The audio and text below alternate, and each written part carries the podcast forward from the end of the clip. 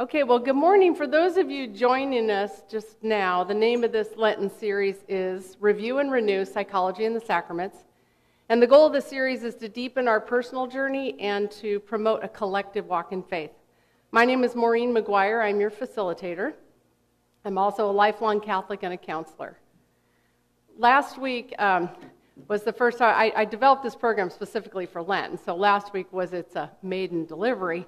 And in all the excitement of discovering it was going to be filmed, uh, I neglected to mention something. And I, I know some, some, people mentioned they weren't sure what to expect. And this is not group counseling, just so you know. Um, it's a psycho spiritual education and development program. And, and, and certainly this should never take the place of counseling ever. Um, but I do hope we can still enjoy the confidentiality that comes with counseling somebody were to share something privately, that we make sure we keep it in this room. So, not sure that needed to be mentioned, but I had forgotten to do it last week. I am in a facilitator role in this room, uh, but I'm still a mandated reporter. So there are some limits to the confidentiality for me, and most people are aware of that. But you know, if you were to tell me you're abusing somebody, or you say you've been abused, or you intend to kill someone, um, or you plan to harm yourself, I do have to involve another agency. So I just want to get that out of the way so people know they can share what they want to share. So why don't we go ahead and start with a prayer? In the name of the Father, and the Son, and the Holy Spirit, amen. Lord, as we process the information presented here today, help us to learn how better to know and love ourselves so we can feel your real presence in the Eucharist every time we approach the altar so we can more deeply know and love you. Amen. And Father, Son, Holy Spirit, amen. So last week we reviewed the sacrament of baptism and our initiation into the Catholic faith community and the beginning of the relationship building process with our Lord Jesus Christ. We also discussed how any interference in any healthy development of tangible relationships can interfere with the deeper intangible relationship with our Lord. And lastly, we learned the personal development concept of core beliefs that um, emerge from our growth experiences and that they can sometimes limit or inhibit or even impede any healthy relationship building. So, my lovely assistant Marilyn, who's gone missing, oh, there she is, she's going to go ahead and pass around a handout for you. Well, I mentioned that this week we're focused on the sacrament of the Eucharist and a personal development concept called cognitive distortions. Okay, that's just a fancy schmancy word for thinking error. Since I'm realizing I'm kind of bound to this podium a little bit, uh, I'm going to go ahead and read the definition. Thanks anyway, Scott. Uh, of the Eucharist according to the Catechism of the Catholic Church. And, and Marilyn's passing that around for you guys to look at also. So the Eucharist is the source and summit of the Christian life. The other sacraments, and indeed all ecclesiastical ministries and works of the apostolate, are bound up with the Eucharist and are oriented toward it. For in the Blessed Eucharist is contained the whole spiritual good of the church, namely Christ Himself, or Pasch. The Eucharist is the sum and summary of our faith, our way of thinking, is attuned to the Eucharist, and the Eucharist in turn confirms our way of thinking.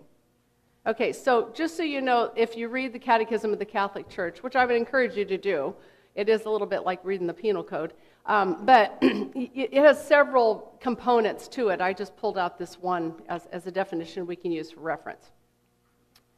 So, how might the sacrament of the Eucharist and the concept of thinking errors relate? Anybody have any ideas? Well, we need to start by continuing to acknowledge that we're in a love relationship with Christ that needs to be developed like any other relationship.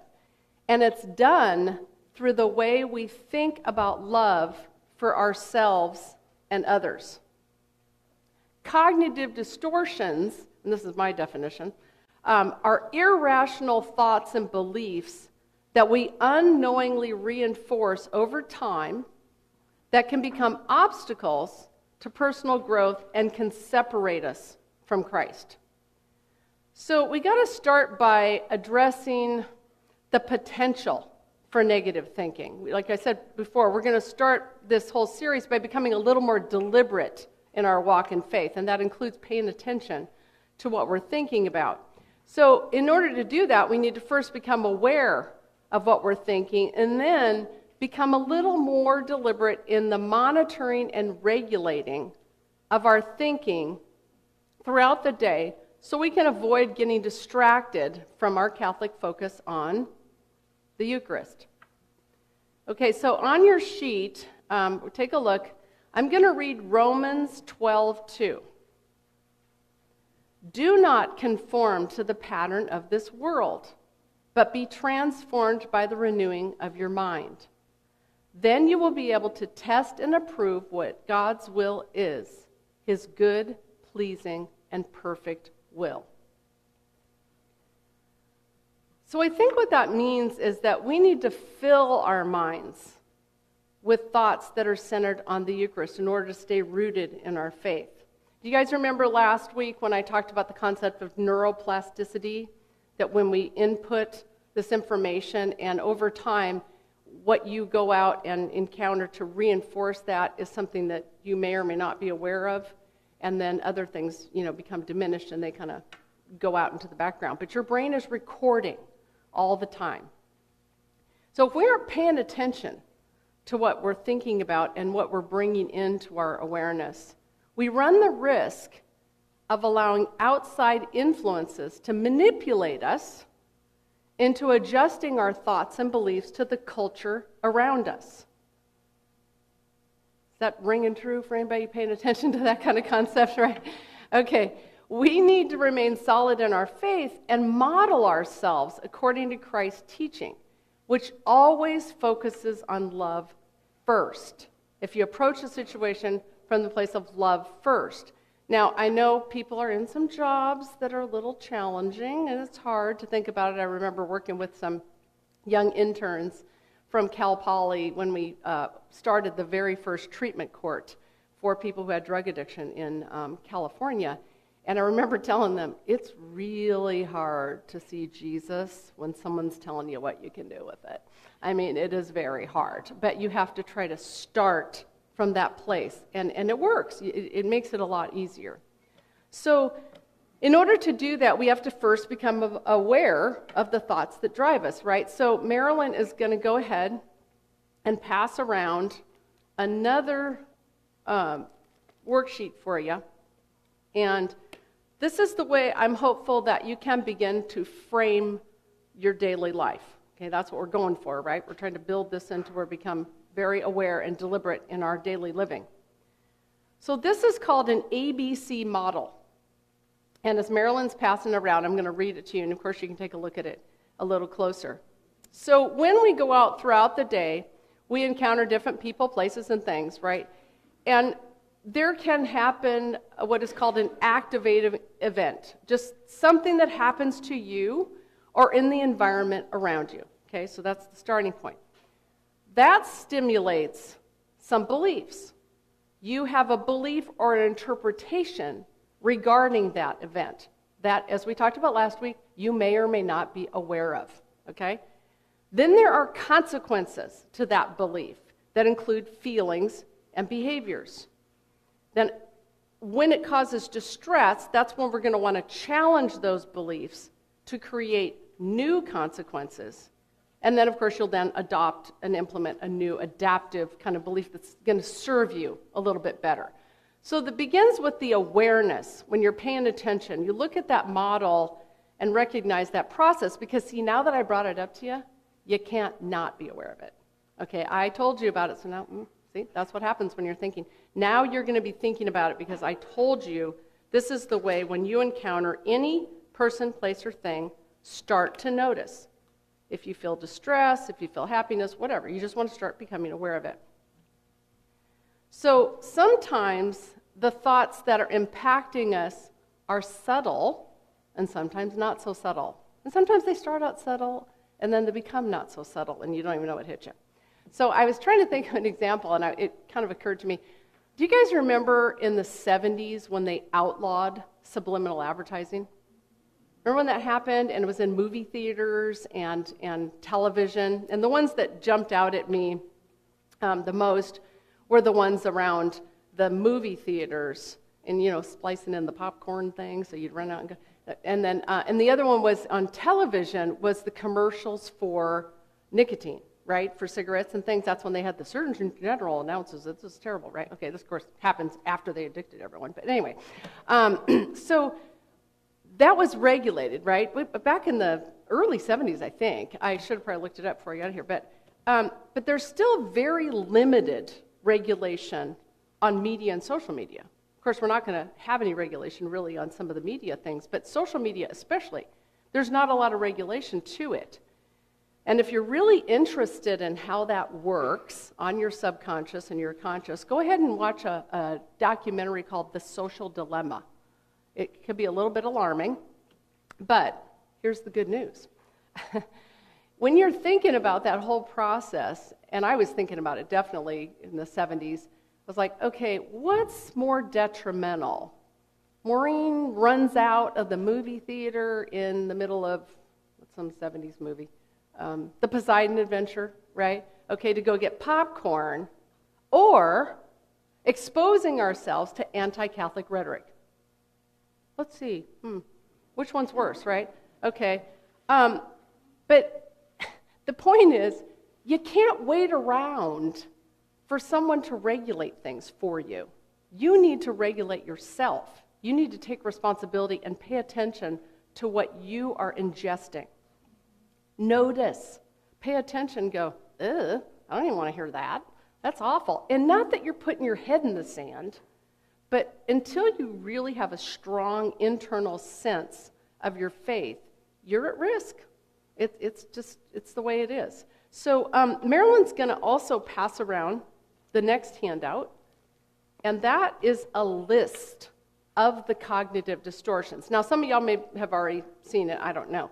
But this is what happens. As I mentioned, they're irrational thoughts and beliefs um, that can influence not just your emotions, but your decision making. Okay, it's going to influence you. So you have to become aware of it. So I'm just going to go ahead while you're looking at these handouts and, and just try to, as I'm reading them, try to think about any time that might have influenced you. Something could have possibly, one of these uh, cognitive distortions influenced you. So I'm going to start with magnification and minimization. That's exaggerating or minimizing the importance of events. Catastrophizing, seeing only the worst possible outcome of every situation. Overgeneralization, making broad interpretations from a single or few events. Magical thinking, the belief that acts will influence unrelated situations. Personalization, the belief that one is responsible for events outside of their control.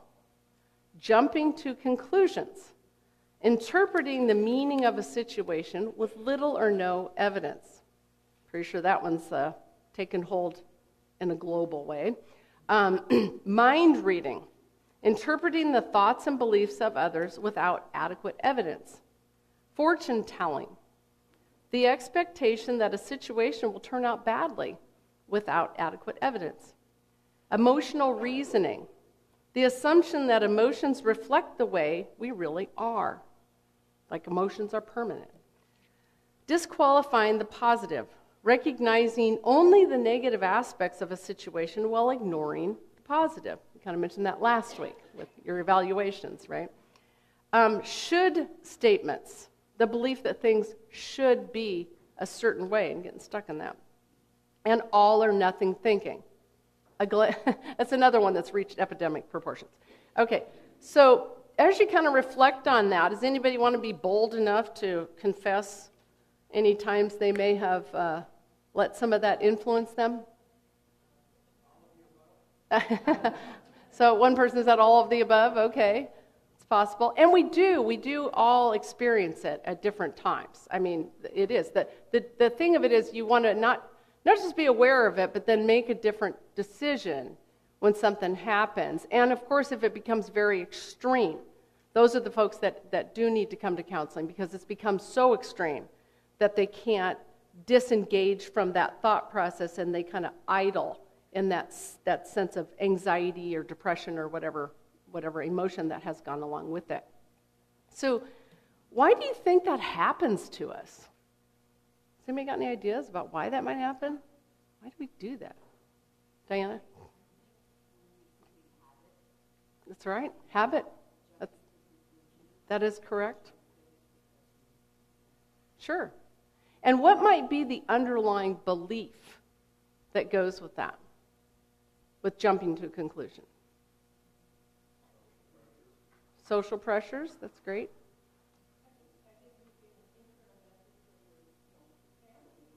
Sure. An internal. Yep. So an internal message from from a family, that's correct. Yep. That's true. Victim consciousness is what it's called. It's where you've adopted a behavior where you're, you're perpetually working as a victim. You feel like you have no control. You have no control over anything. And I'll just give an example, too, if, if you want to ask my children, who may or may not be listening to this. Um, jumping to conclusions is the one they say, Mom, you're jumping to conclusions. Because I've uh, stupidly made them aware of this kind of situation. Uh, but for me, as a parent, I will confess that as a parent, your job is to keep your children safe. That's your job.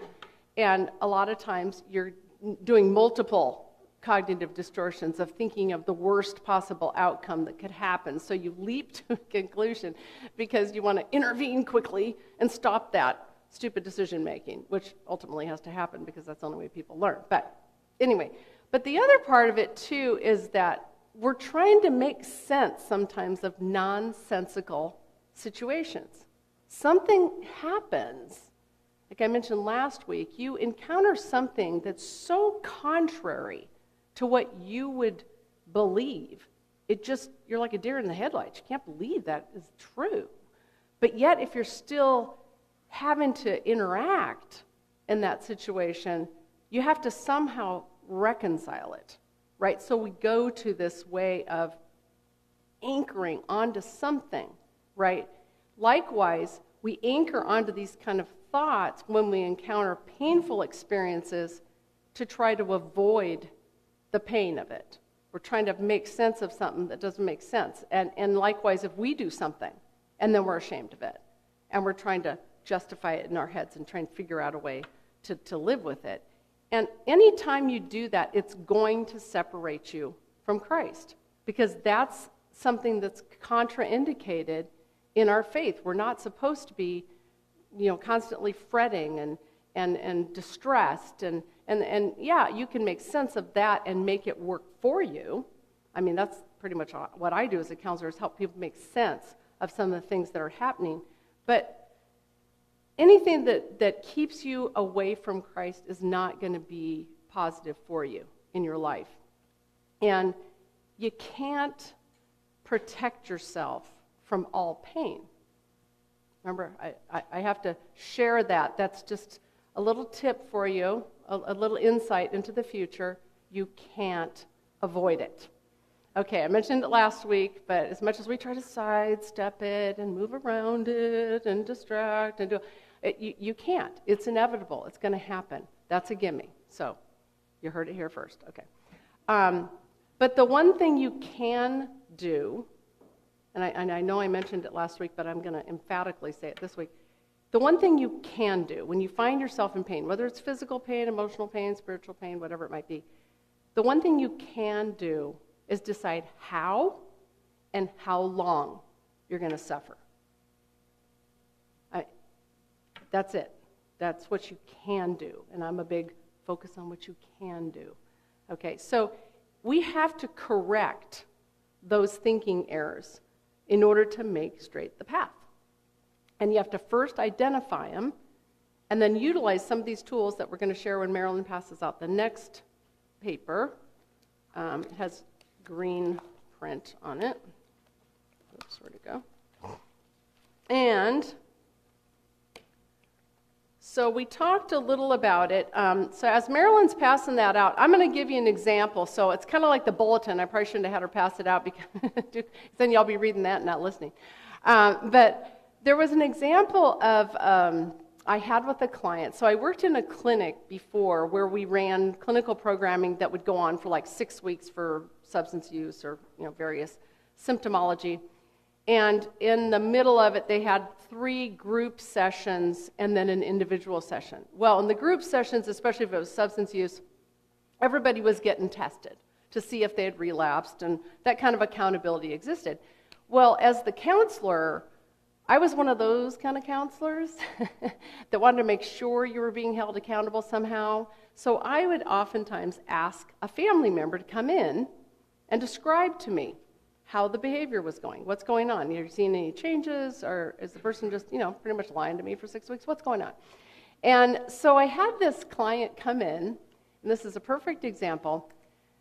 He came in and he had had a serious problem with drinking, and he was detoxed from the drinking, which of course was unfortunate for him because then, of course, the pain came flooding in, right? He couldn't avoid it. He was using the alcohol to, to assuage the pain.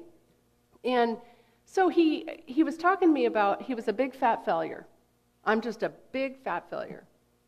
So I started challenging it and I said, okay, well, I'm pretty sure you're a very successful businessman.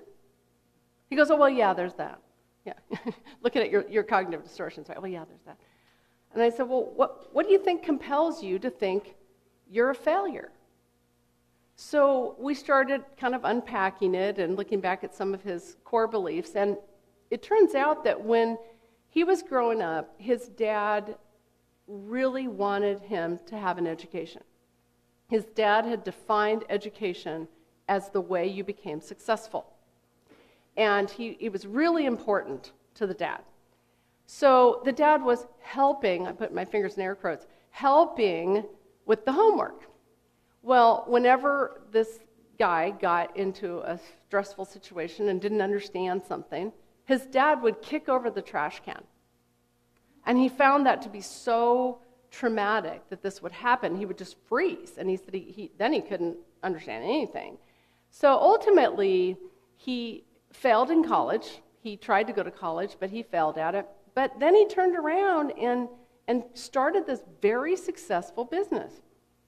Well, I invited his, his sibling in, and the brother, ironically, they, they I, don't think they had spoken to one another before this because it was pretty quick from the time I had him come in. But I asked him, Is there anything in your guys' background that might be helpful to me that could be useful when I'm, I'm helping counsel this person? And, and he said, Well, you know, he, he always had a thing about the fact he didn't go to college.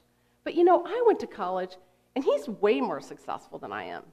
And so I don't know what it was all about. Probably, you know, when our dad was you know, helping us with the homework, and he would get really frustrated. And so the sibling said, and you know, I just thought it was so much fun to get my dad so frustrated he'd kick over the trash can.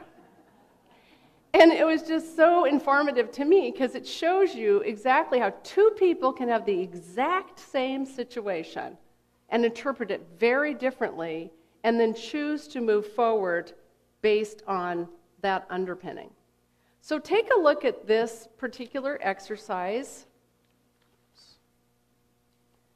I want you to take a few minutes to look at how many of these cognitive distortions that you can rec- recognize inside of your own thinking. Try to be specific about the thought. And then on the other side on the category, put down the which, which one of those, those thinking errors you think it might be. So I'm going to give you a couple of minutes to look at that.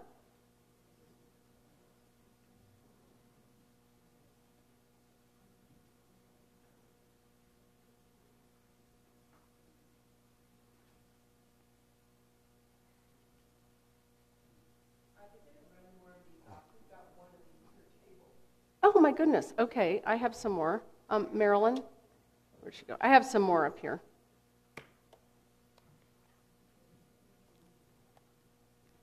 How many more do we need? Uh, okay, here's five.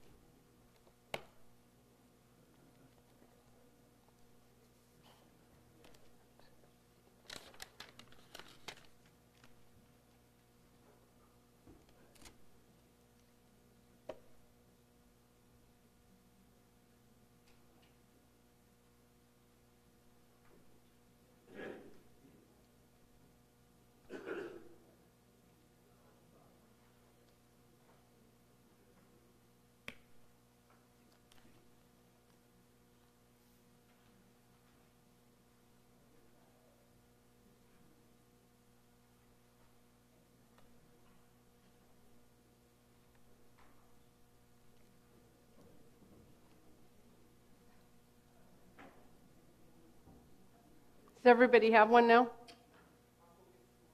Oh, I, I have some more. Yeah, I do. Okay. I do. Three, four, four more.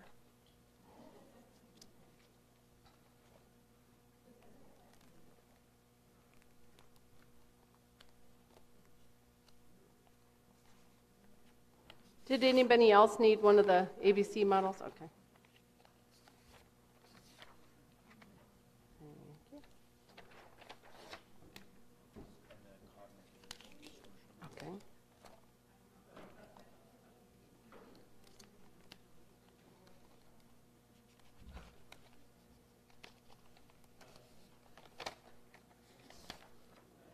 Did she need one?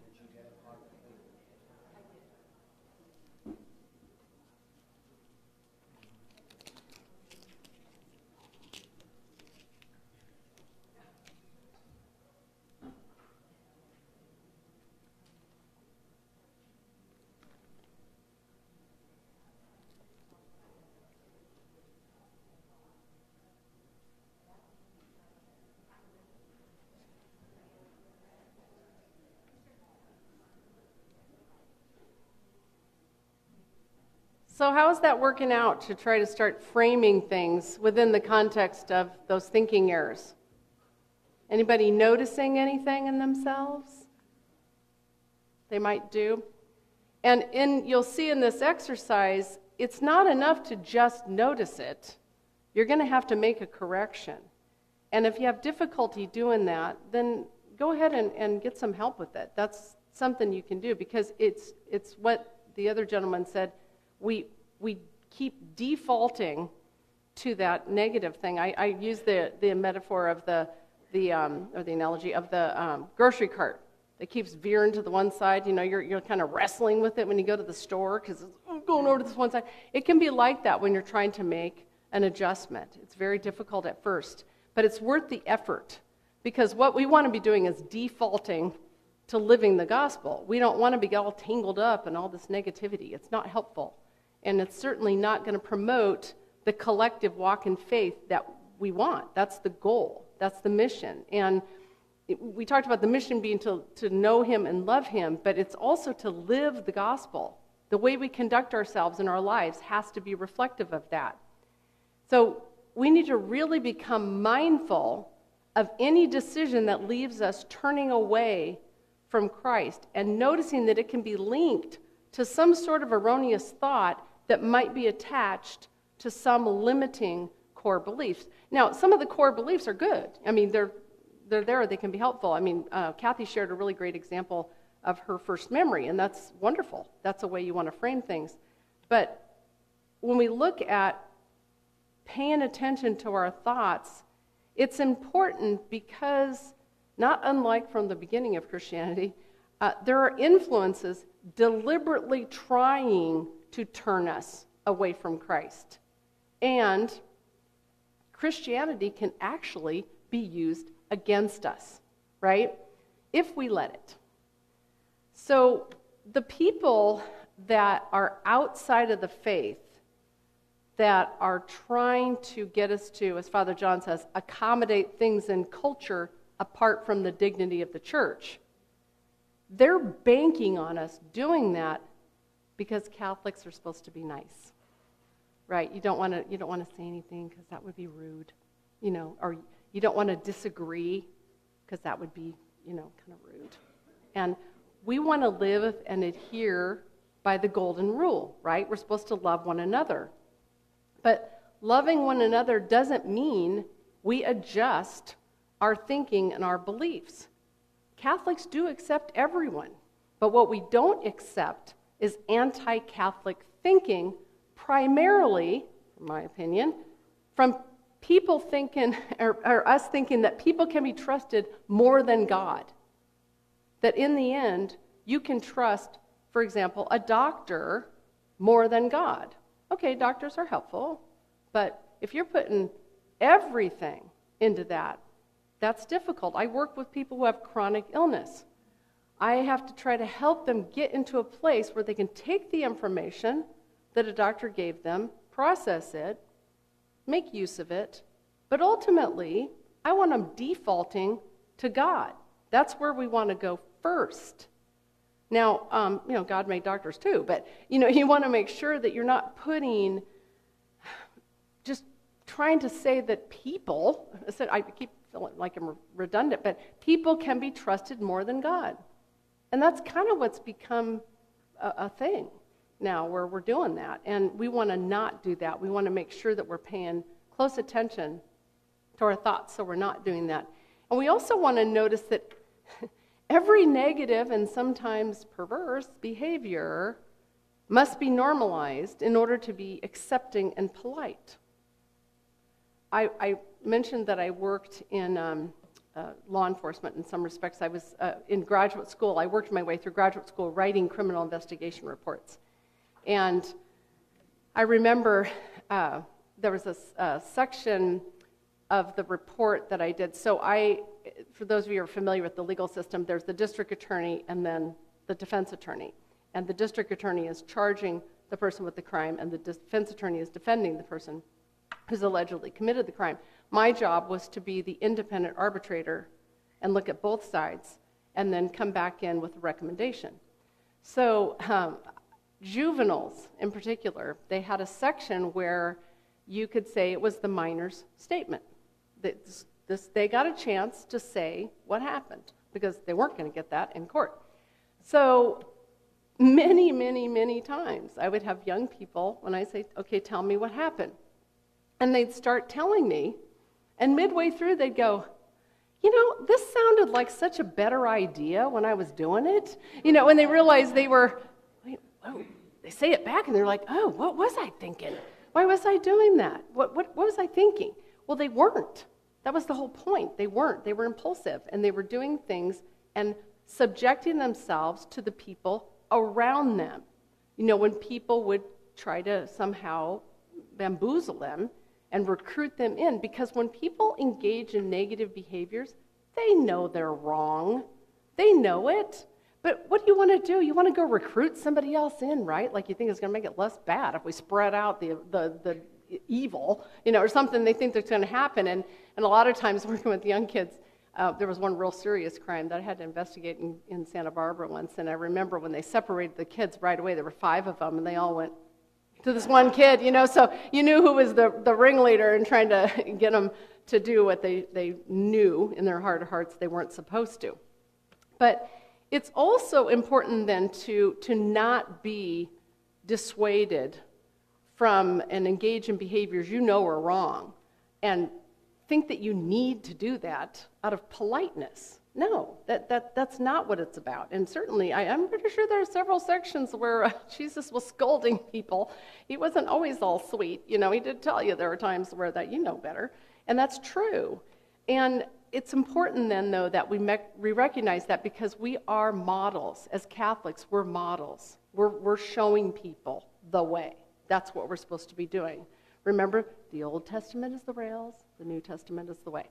So, I was also thinking about how we, we need to just not then live the gospel, but then speak it when it's necessary as well. And so I was trying to think of a, an example around the Eucharist that would be something relevant. And I was remembering my oldest daughter when she was making her first communion.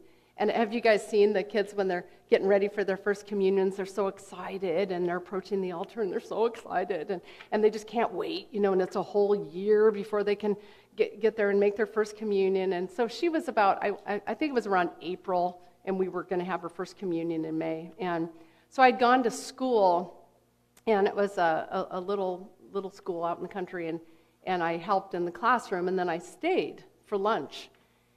And while we were waiting, and um, some of the kids had lunch line where they got that's, and then the other kids brought their lunch.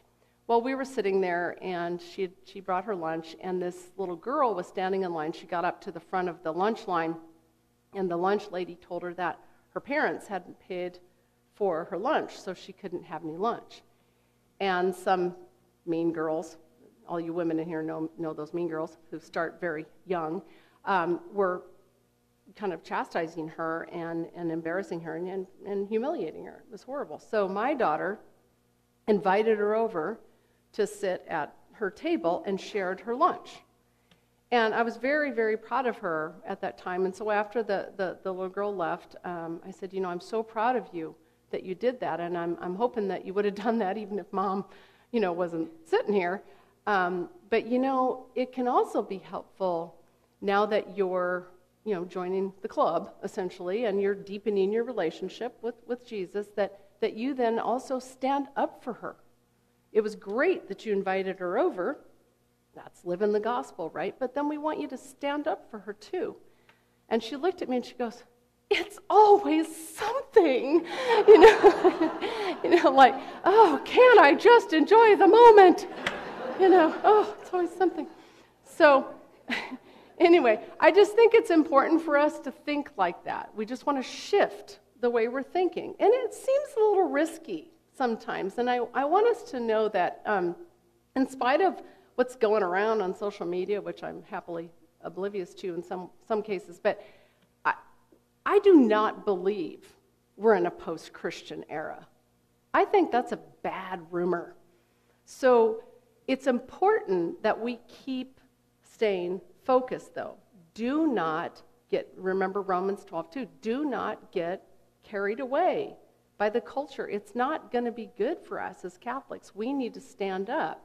So, how many of you have had somebody come in and say, Well, I used to be Catholic, but, you know, I can't be part of a church where they got sex offending priests and, and, uh, and the church's bad handling of this whole situation? Raise, raise your hands if you've ever had somebody. That's a big hand raising. Okay, so I personally have had that happen, and I, I, think about it when they talk about those kinds of things, and, and, and it, is, it is frustrating. I mean, it is. You know, I, I, I, you know, I have to agree. I'll say, you're absolutely correct. That is an egregious sin. It is horrific. And the way the church handled it is, is, has been ineffective and, and insufficient, in my opinion. And I, I, was, I was like, I've probably investigated 100 crimes and pretty emphatically recommended some successful ways to correct criminal behavior, um, especially with juveniles. Um, but oddly, the Pope hasn't called me and asked for my opinion. I don't know what that's all about. It's kind of crazy, but um, you know, I could do something about that, and I could certainly keep uh, uh, sharing my opinion further, but that's not what this is about right now. This is about us really focusing on some evidence based material to help us stay on the path to salvation ourselves.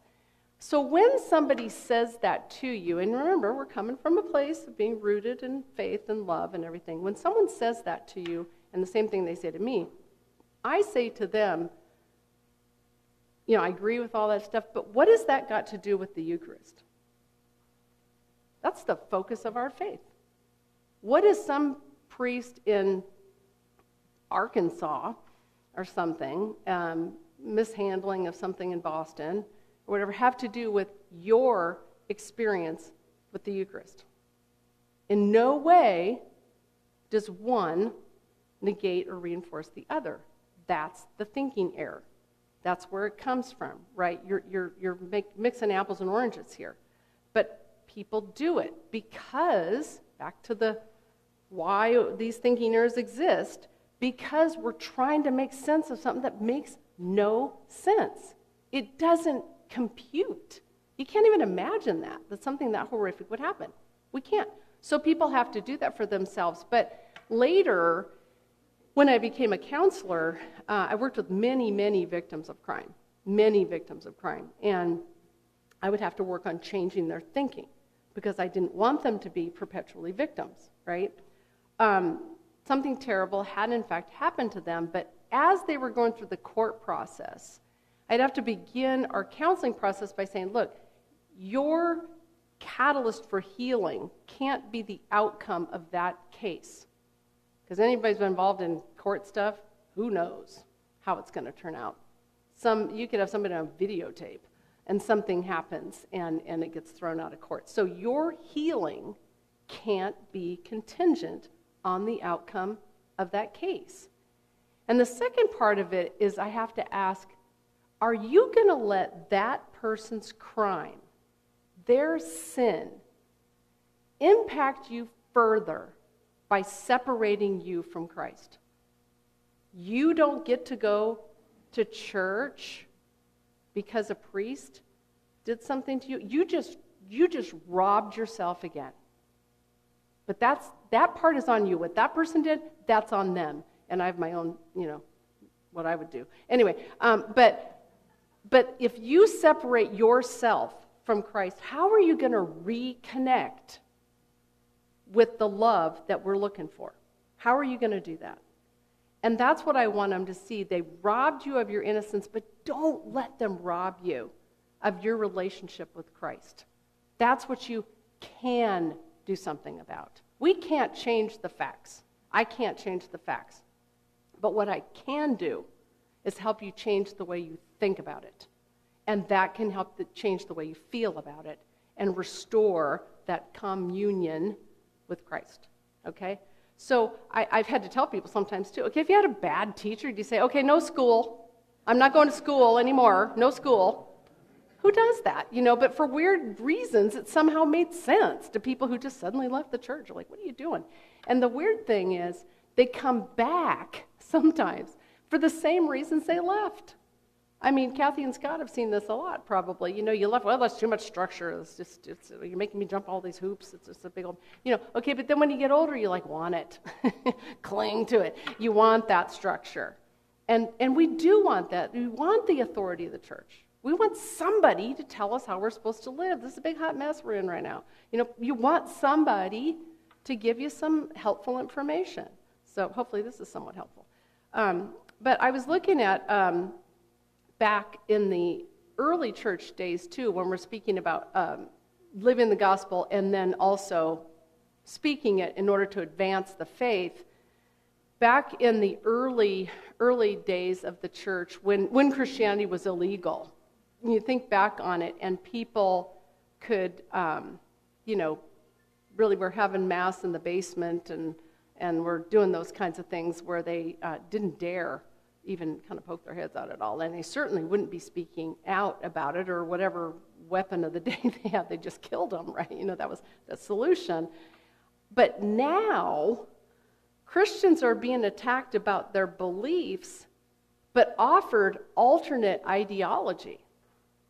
So imagine you're in this little squabble, right? You know, and, and then suddenly you're, oh, you're kind of confused, and somebody comes in with an alternate ideology. And if you aren't regulating your thoughts, these folks get so confused, they just kill themselves. Right? They don't even have to kill them anymore. They just demoralize them. And, and, and I tell people that, that that shame doesn't belong to you. Don't let that in. Don't let that distract you and separate you from our Lord. And in all that chaos, people will say, Well, what, how can a loving God do this?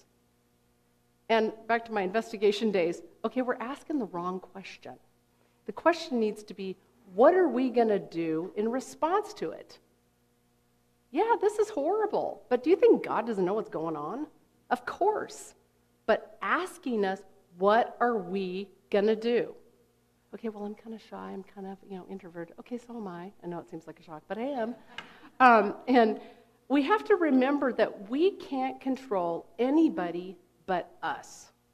That's it. Now, that's not to say that other people don't push us. Okay, we're going to get to that in a couple of sessions about boundary setting. But, but we can only control ourselves and our reaction. That's all you can control. So you got to stop and think and decide how you're going to re- respond to something. So I tell people you don't want to react, you want to respond. You want to have a thoughtful response to that. So that process that we saw in that ABC model, it, most people see the A and the D. They miss all the, the middle part. But I want you to notice that we can only influence other people. We can't control them. So we need to right now cling tightly to one another so we can stay on task and do what we can to advance the faith. Because it's not enough, I think I mentioned that last week, it's not enough to just kind of, well, I go to Mass and I just kind of, you know, I kind of give and you know, that's it. Okay, we, we, we kind of got to do more than that.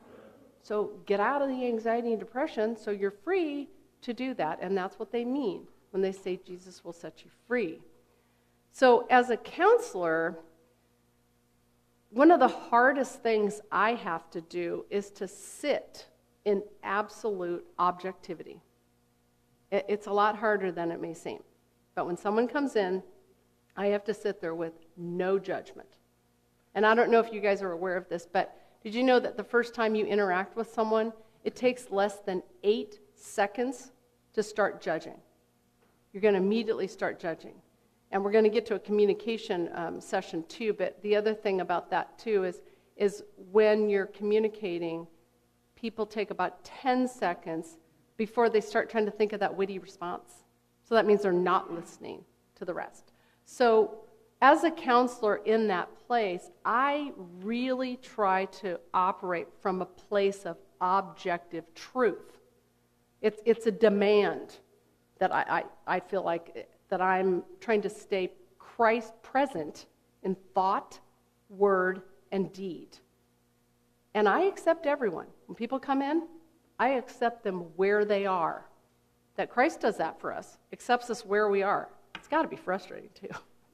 Going, oh, oh, I need you over here, and you're still stuck over here.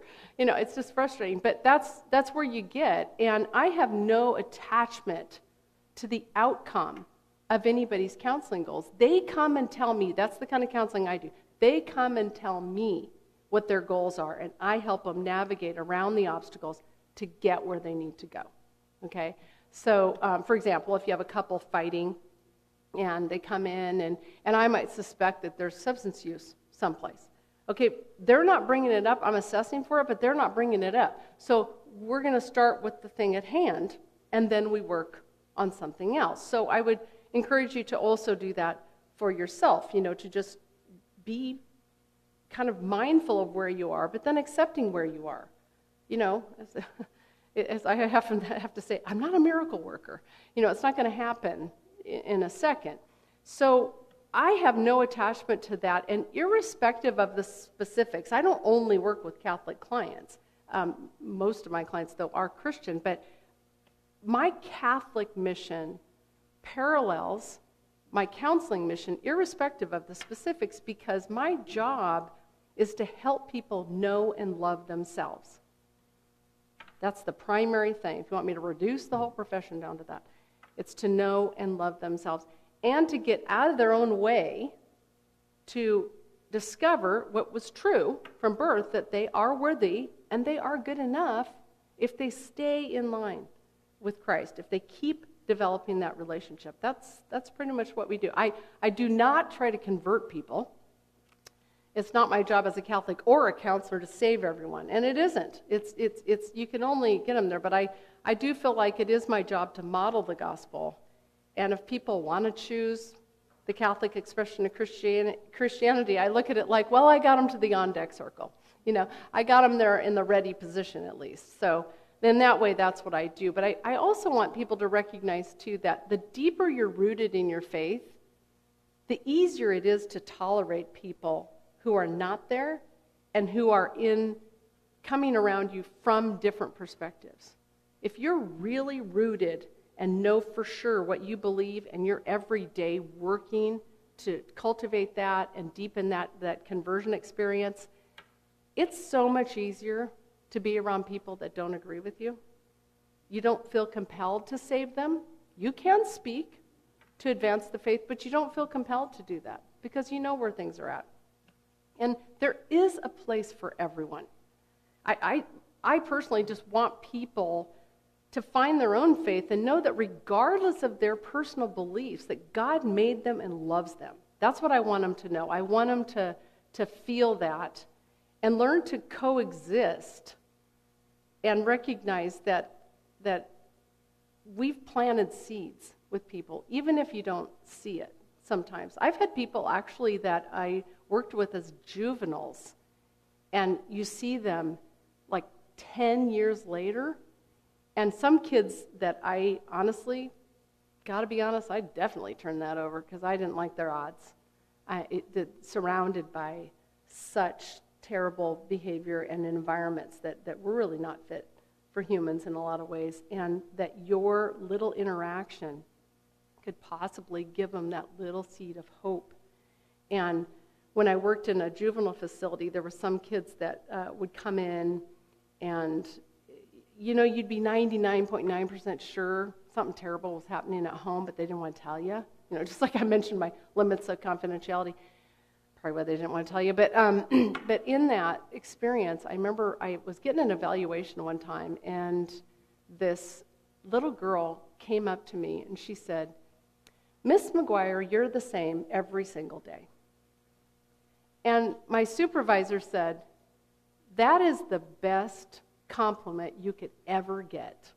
That kid, no matter what kind of chaos is going on in their life, they know that every day Maureen's not going to acquiesce. The rules are the rules, and they're going to stay the same. And I can encourage you to do the same thing. We know the rules, we know what we're supposed to be doing, right? You got to start exploring okay, what's compelling me to go this other direction? Like right now, on our Lenten journey, we are adding something every week to hopefully um, bring into the, our awareness a model for living that will continue way past Lent. So I'm adding something every week. But you want to do that for other people as well, because again, the more solid you are in your faith, they're going to see it.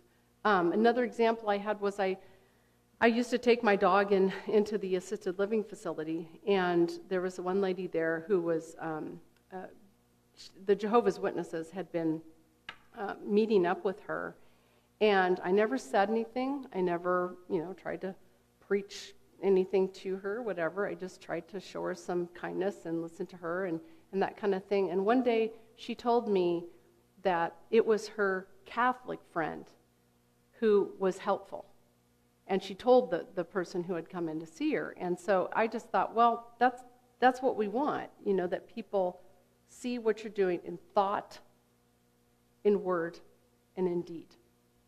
So my last handout um, that we have, Marilyn, did you pass that one out? Where'd it go? Oops, maybe I didn't. Oh, okay. Where's the last one? Uh, okay. The last one is something to give you a little more, um, a little deeper dive you can do in between sessions. Um, it's a little more involved description of what we're going to be doing. But then, did everybody get the the daily plan? Oops. Did, did we get this one, Marilyn? Did we get this one yet? The last. Oh, okay. This one we'll do. This last one. So, what we added to the, the plan, because each week we're, we're adding something, we added a different scripture verse around the Eucharist, and I want you to, to include that during the day, where throughout the day you notice some of these thinking errors. And if you can't think of a way to challenge them, read the scripture verse. It's John chapter 6, 54 to 57. And I'll end with that As soon as everybody gets a copy of them. Yeah, is it on the front? Okay. It should look like this. No John 6. Okay. Oh, shoot. Okay. She, she's going to be passing that around. Okay, we're nearing the finishing line here, so I'm going to go ahead and read this for you. So if you have difficulty noticing the and challenging the negative thoughts, recite John chapter 6, 54 to 57. We're going to end with this. Whoever eats my flesh and drinks my blood has eternal life, and I will raise him on the last day. For my flesh is true food, and my blood is true drink. Whoever eats my flesh and drinks my blood remains in me, and I in him. Just as the living Father sent me, and I have life because of the Father, so also the one who feeds on me will have life because of me. Okay, so let's do that. And thank you for your attention. And I'm going to go ahead and have, if you want to make some more copies of that, that would be great. Okay. Anybody have any questions? Everybody coming back next week? Okay, thank you very much.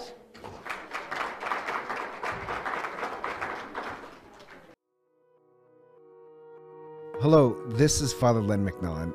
I'd like to take a moment to thank you for listening to our podcast. If they've been a blessing to you, I'd also like to invite you to prayerfully discern supporting the podcast financially. Your generosity would help support the ongoing production and distribution of the podcast. If you'd like to make a donation, you can simply click the link in the podcast description. Sure to tell us your donation is for the podcast in the comments section of the submission form. Again, thank you for your support as we seek to share the good news of the gospel. May God bless you for your generosity.